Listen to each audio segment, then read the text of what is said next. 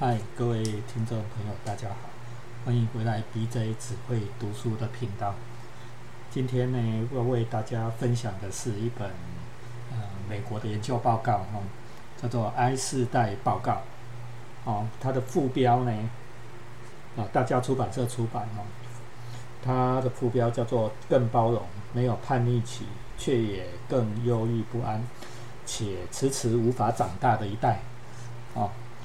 作者是叫做珍特温格，这因为这是美国人啊，哈，所以翻译的名字比较怪。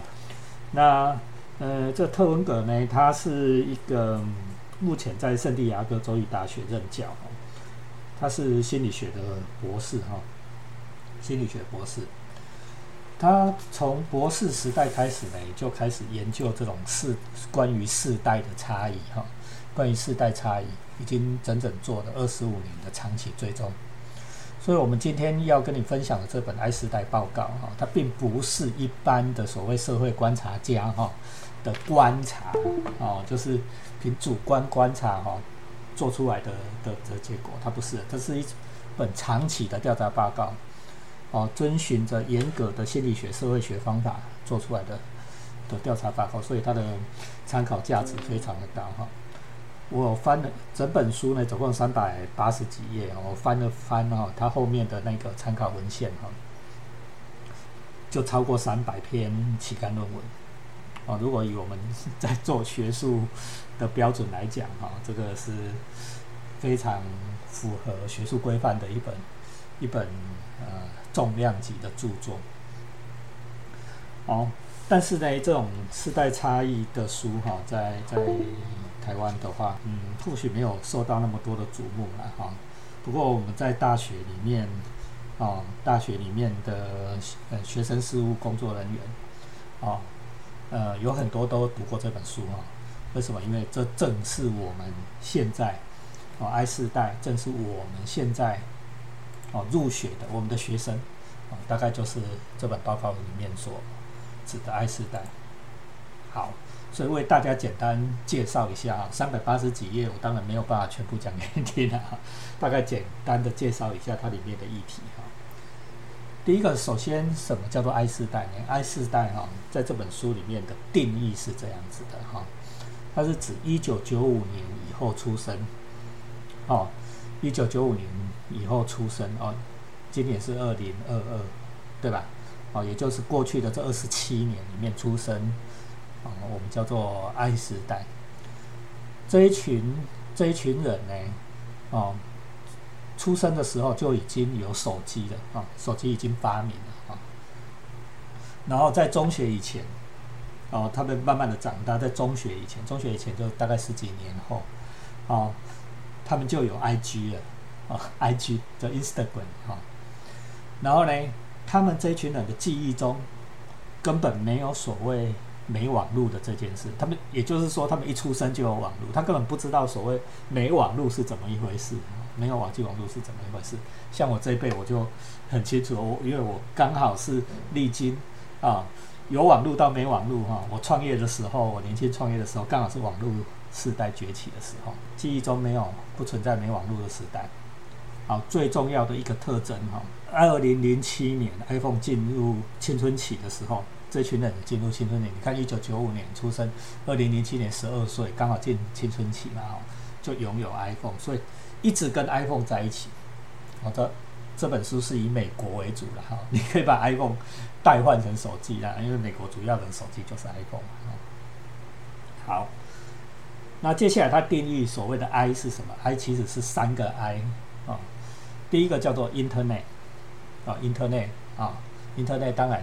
网际网络了哈，第一个首字是 I，第二个是 iPhone，哦不止 Internet 还有 iPhone 哦，iPhone 你可以用成手机啊哈，and I，I 哦就是自我哦我自己，Internet iPhone and I 这个叫做 I 时代哦，你可以这样去理解它，好，等下我们会更详细的说明。好，在这本书成书的时候呢，有三分之二的美国青年人啊，青少年啊。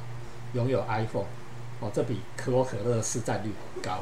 单一产品的市占率哈，最高的以前叫做可口可乐啊，现在叫做 iPhone，很恐怖哦。你看美国又单一品牌，只有 iPhone，还不像比较不像大陆，还有好几个品牌在竞争啊。美国就是 iPhone 了，这个单一产品市占率高到像这样的程度啊，在历史人类历史上非常少。好，但不管是不是有 iPhone 啊，这个现象其实不只是卖美国，在全球各地都一样啊。iPhone 主要就是一种阶级象征啊，因为拿 iPhone 很简单的道理嘛啊，iPhone 的价钱是其他手背手机的两到三倍，所以慢慢的有一种阶级象征跑出来了哈。你看看你家的小孩啊。说不定有一些小孩是只愿意拿 iPhone，不愿意拿其他的啊。不管是不是 iPhone 阶级，这个 i 世代有一个特征啊，就是族群这些族群的人啊，他挂在线上的时间相等啊，就是使用手机的时间差不多啊。所以，我们以下要讲的这些特征，i 世代圈。所谓我们刚才谈到最后一个 i 哦，就是爱哈，爱呢，你也可以把它诠释做个人主义特征。I 世代有一个很重要的，非常个人主义，非常个人主义。它包含了下面几个几个特色。第一个，他们平等意识非常强。什么叫平等意识？用台语白话文来讲的就是没没该桥别多了，非常讨厌权威。哦，就是说，你说，哎，你如果跟他交，我吃过的盐比你比你吃过的饭还要多，我走过的桥比你走过的路还要多，哎，这些人会。会很不爽你们这些老人呐，你们这都老是啦唠叨啦，对不对？你们的道理只适合你们的时代，不适合我们。非常强烈的反抗权威，非常的叛逆。台语的攻桥北多啊，台语就说桥北多，这是第一个 I 世代非常大的特色。我今天我在录音的今天呢，刚好看到日本人在讨论他们的 Z 世代哦，所所谓日本人讲的 Z 世代就是 I 世代哈。Z 世代的这些员工非常的难教。哦，也不想让你教，哦，就是说你有一些资深员工想要告诉他啊，职场要怎么弄啊，这个工作要怎么工，这群人完全完全不想接受，完全不想学，哦，这是平等意识啊下面的一种结果哈，这是我们刚才这里讲的平等意识哈，桥别端。第二个，非常拒斥传统的社会规则，非常讨厌既有的规则，好。哦，非常讨厌既有的规则。哦，比如说在我们学校里面，啊，就会在我们的大学里面，不是只单指我们学校。你现在的大学生会问你说：“啊，为什么翘要翘课？为什么不能翘课了？为什么不能翘课？哦，翘课为什么你要？我喜欢来上，不喜欢来上。哦，你为什么要给我记旷课？啊，记旷课为什么你这样可以给我退学？”哦，旷课旷太多不是退学嘛？因为你根本没来读书，为什么你可以给我退学？我比较，我跟各位分享一个很特殊的案例啊。有一次学生作弊，学生作弊说：“哎，我们以前说整张那个作弊的话，整张考卷零分，对不对？”嗯，那个学生抗议哦，抗议什么？我明明只有这一题作弊，你为什么可以把我整张考卷打零分？也就是说，不管是传统社会所设下来的明文的规则或者是潜规则，这一群人完全都拒斥哦，就是不想接受哦，他们看穿了这件事，只要你不接受规则，规则就无可奈何。这就是爱世代的一个很大的特征。那爱世代呢，其实很不安哦。你仔细给他看这一群青少年哦，现在慢慢长大了啊，哈，爱世代也慢慢的长大了。这群青少年或者长大初入社会的年轻人哦。表面很淡定、很冷漠，但是其其实心里很不安。为什么？因为呢，他们所面临的一个社会呢，是收入极端不平等、极端不均的社会啊！哦，极端不均的社会，你看哦，同样的学历、同样的工作能力，哦，收入有可能会差十倍，像上一百倍。哦，在台湾的现象很明显嘛，对不对？你一样大学毕业。哦，或者是硕士毕业，硕士毕业进台积电。我昨天前天看到台积电说这一季分红两百三十几万。OK，那也就是说，跟你你的同学啦哈，你看其他的硕士毕业生，比如说文科的毕业生，你没进台积电的话，哦，你一年顶多三四十万的收入，你看人家一季分的分分的是你的几倍，收入极端不均。那收入极端不均，心里会不安呢？哦，非常的不安。已经毕业的，已经入社会，是极端不安，因为我们跟人家比差太多，然后又不知道怎么讲。那刚要进学校的的学生，也也很不安。为什么？因为我们为了要以后我想要高收入，对不对？一直很烦恼，我走错路，我明明不喜欢啊，比如说我我明明呃不喜欢算数学，我不喜欢自通讯，对不对？但是我我以后又很想进进台积电，然后形成一种挫折啊，挫折，然后心里焦虑不安，哦，很怕我们走错路了，对不对？哦，啊，会不会我一一辈子都当毒蛇嘞？哦，这是爱世代一个特征啊，焦虑哈，因为。收入带来的不安。好，另外我们也会谈到说，时间的运用方式，I 世代跟别我们前一个世代差很多。哦，行为举止的方式，面对，然后在美国的研究里面，对宗教的方式啊也很不一样。啊，这个在台湾可能不大一样。啊，还有对于性跟爱的态度，也有很大的差异。总归来说。哦，整个 I 世代是一种心理更安全，但是生理更安全。哦，生理上，哦，物理上更安全，但是心理更脆弱的年代。哦，现在这一个社现代社会哈，我们当前的社会，哦，虽然你好像说什么疫情啊、战乱，哦，但是我跟你讲哈，有空我再分享另外一本书给 大家听。这是人类历史上啊，其实是最安全、最富足的年代。哦，虽然生理上更安全哦，有疫情是有疫情没错啦，但是你不要忘记，我们有抗疫的工具，我们现在有生物科技那么进步，我们有疫苗有药物，对不对？有很多的工具可以对付疫情，对吧？这种这一次瘟疫的死亡率远比那个一九一八年或者是更之更早之前的黑死病低太多了。哦，这是一种生理上更安全啊，但是。心理上面更脆弱的一个年代，这是 I 时代的一个很重要的一个特征。好，那书里面呢也提供了一个 I 世代量表哦，它可以让你衡量看看哈，你的 I 世代的属性有多强。有十五个问题哈，我今天没有办法念给大家，大家如果去找书哈，你可以看看你的 I 世代十五个问题里面，你如果答越多，越多符合的。啊，你你的 I 世代特质就越强，哦，应该这样说了。每一个人在现今的时代里面，I 世代特质都有了，都有了。哈，我自己衡量起来，我还蛮蛮严重的 I 世代啊。好，回过头来哈，对我们这些老人来说，哦，我相信，诶，BJ 只会读书的听众朋友。有很多都是像我一样的所谓 S 时代、Y 时代，那个更更早的时代。面对 I 时代的时候，都有很大的困扰。啊，因为我自己的儿子女儿也都是爱时代哈，很大的困难，因为他们的价值观都差太远了，对不对？所以在沟通上会遇到很多的困难。哦。我必须坦诚，我沟通上可能遇到很大的困难，因为这是世代不一样，观念就真的不一样。有一些建议呢，大家可以参考哈。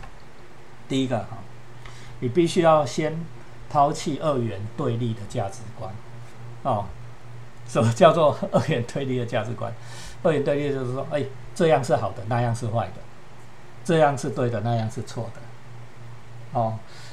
你如果一直在想说，哦，我这样是好的，你我我主张这样是好的，你主张那样是错的，好，啊，你不要都沟通啊，那好，我才是对的，我这样做才是对的，你做你做那样是错的，比较差的，哦，啊，这样就没有办法沟通了，哦，总和来讲，你必须要接受，哦，接受 I 世代的这些特征，而不是去抗拒它。哦，你如果一直抗拒他，一直抗拒他，啊，是啊，这沟通工作就很难做了。哦，那我今天为什么讲这个？因为啊，那你会说啊，老师，老师，B J，你是不是都做到了？我没有做到，我做不到。OK，哦，没有办法百分之百做到，但是我要在我在学习当中，我希望听我们的节目的朋友要学习这件事哈。我记得《神雕侠侣》里面啊，金庸因为我写武侠小说的，金庸有一段非常经典的场景哈，就是杨过跟小龙女哈，因为小龙女掉到绝情谷底下哈，然后十六年后重逢。小龙女第一次看到杨过，她说了一句话：“说不是我老了，而是我的过儿长大了。”哦，在跟埃斯代沟通的过程里面，我们可能也要，嗯，这句话会给我们深思哈。你必须要，就是说，你你也不要说啊，因为我老了，我 LKK 了，我观念不通了，不对啊。其实你应该要想说，其实是。这一群你的小孩，或者是你的学生，他们长大了，他们有他们自己的想法。OK，好，里面几个特色哈，时间没有那么多哈，介绍给他们第一个重要的特色，书里面说的，哦，第一个很特色，他们这一群 I 时代不着急，长大慢吞吞长大。这作者写这句话，我觉得哇，实在太赞了。他们长大很慢。而且他们自己不着急，哦，你看哦，这一群人到现在还在看动漫，我自己也是啊，在看动漫，活在动漫的世界里面，活在《鬼灭之刃》的世界里面，活在《海贼王》的世界里面，对吧？哦，活在《哈利波特》美国是讲《哈利波特》哈，《哈利波特》的世世界里面，你看他们喜欢的偶像泰勒斯，泰勒斯是。是什么清纯少女形象，对吗？哦，这一群人，你看看爱时代这一群小孩，呃，不要说小孩了，就是说这群人，哦，由妈妈开车接送，开车到几岁？接送到几岁？哦，我记得我自己的哈，哎，我跟你讲，我小学三年级，我就自己走路上学了，而且我家离学校还不近呢，我离小学还不近呢，还要经过后很多。严苛的地形呢，穿过地下道，还要穿过铁轨。我小学三年级我就走路上学。哦，但是这一群 I 世代的小孩，你仔细想想看，我们很担心他们上学途中会出什么问题，而且由妈妈开车接送，接送到几岁？OK，没有长大，哦，没有长大，哦，没有独立自主。OK。啊，那么他们眼中的世世界观，他们眼中的世界观哈，我推荐，如果在台湾的听众朋友，推荐大家上 YouTube 去搜寻哈，草东没有派对，就是我们这里有一个很著名的独立乐团，草东没有派对里面有一首歌叫烂泥，啊，烂泥巴的烂泥，他说啊，没关系啊，你觉得我们很烂，对不对？哦，觉得很烂那我们就当烂泥给你看。哦，我想要说的，以前的人都说过的，他们觉得他自己很有看法。哦，我有想要说的，前人都说过；我想要做的，有钱人都做过。我想要的公平，都是你们这些不公的人虚构的。哦，对吧？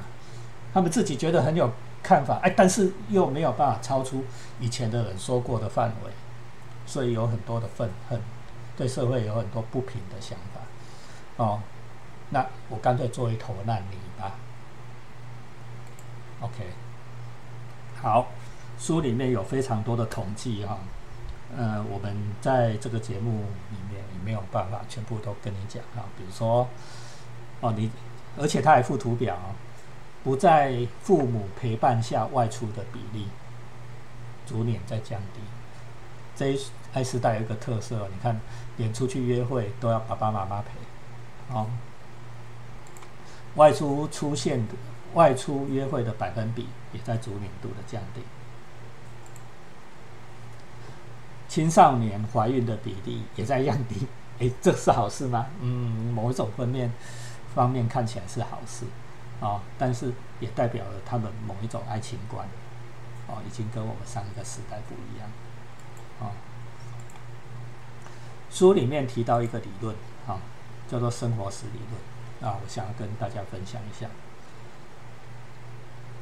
哦，生活史史理论呢，它揭露的是这样子啊一个事实，说小孩的成长速度是因为地点跟时间而不同，呃，发育速度是一种适应文化背景的结果。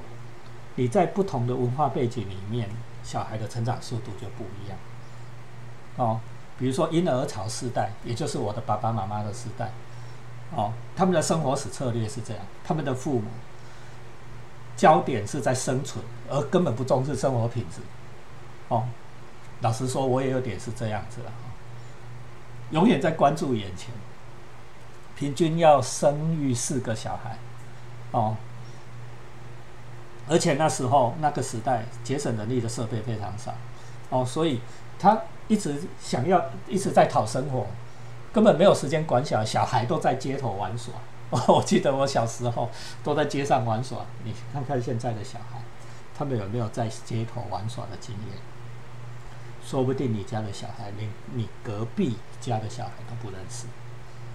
我记得我小时候是跟我们那一个社区哦，叫做铁路新村的每一个小朋友，每天都在玩，哦，嘻嘻哈哈，各式各样的危险我都我们都敢做。但是现在的小孩却没有那样的环境。哦，I 世代所采取的是一种比较缓慢的生活策略。哦，因为这个时代平均每户两个子女，啊，我家就两个子女嘛，哈，三岁，哦。小孩的时候就参加一些组队运动，但是这个都是安排好的，父母、家长跟老师安排好的运动。他们从幼稚园开始就准备在读，就开始准备读大学。我觉得这点很深刻。你家的小孩，我我在猜，你家小孩现在就已经在准备大学。你看你是不是一直在逼着他要学英文，对吧？不是吧？要补国文，要补数学，对不对？这是玩耍的时间呢，对吧？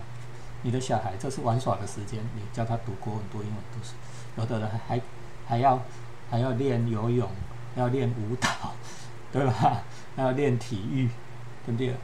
你都是为了他读大学，为了他社会化做准备，父母在帮他安排。哦，所以这一个世代呢，他们采取一种缓慢生活，哦，反正父母都帮我安排好了嘛，我慢慢来，对吧？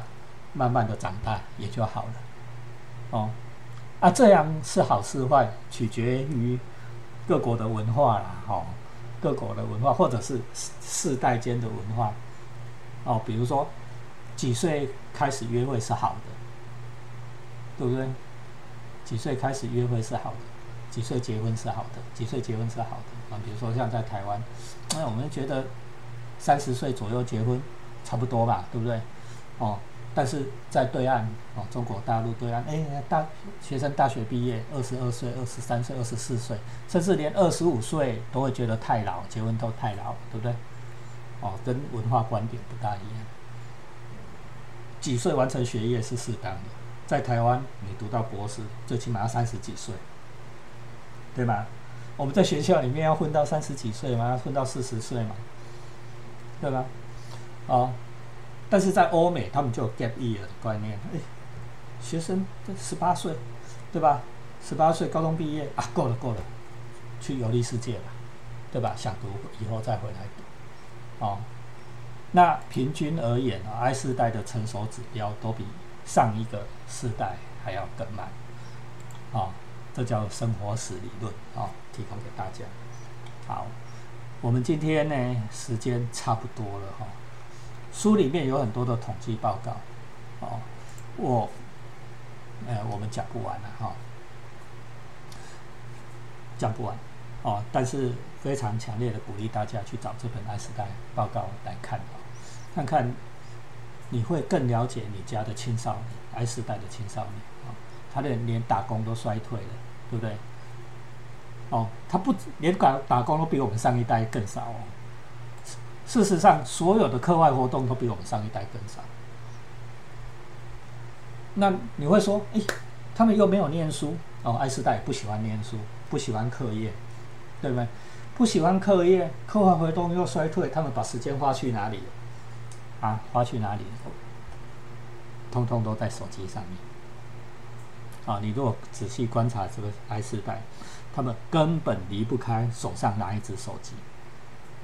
他永远没有办法离开那一些手机，连一分钟都没有办法。哦，我猜你家的小孩也是。这大概是整个 I 七 I 四代一个非常重大的特征。啊，这件事好不好？嗯，看人啊。哦，假设你是游戏公司的话，当然觉得很棒棒嘛，对吧？但是家长可能就有一些必须要，呃，可能会有一些烦恼啊。哈，那节目的最后，今天节目的最后，哈，提供给大家一些 tip，哦，就说。老实讲，对我们家长而言，i 世代可能不觉得啊，手机不是好朋友，哦，不是小孩的好朋友。要记住，用手机有几个不要做的事情，不要打卡、自拍、上传。爱四代哈会被这个困扰很多，会引发更严重的心理问题，哦哦，网络霸凌的问题，常常都会因为这样。不打卡自拍上传，尽量不要了哈，不要拍裸体照，哦，这个很恐怖哦，哦，如果你在国中小现场，你会发现，不管男生女生啊，现在很多都会拍没穿衣服的哦，哦，要尽量告诉他们不要做这个事，哦，因为在网络上反走过必留下痕迹哦，手机也有可能被窃取，对吧？就会造成你一辈子的麻烦，OK。然后，嗯，正面的建议哈，就手机什么时候用，你要区分出你工作时段。比如说我自己的做法是这样子的啊，我在我的工作时段，比如说早上六点到早上十十二点哦，早上我是成型人哦，早上工作，我这个时候我是不会用手机的啊，因为为什么？因为人脑不能多功能，随时随时你都要去查一下你的社群媒体。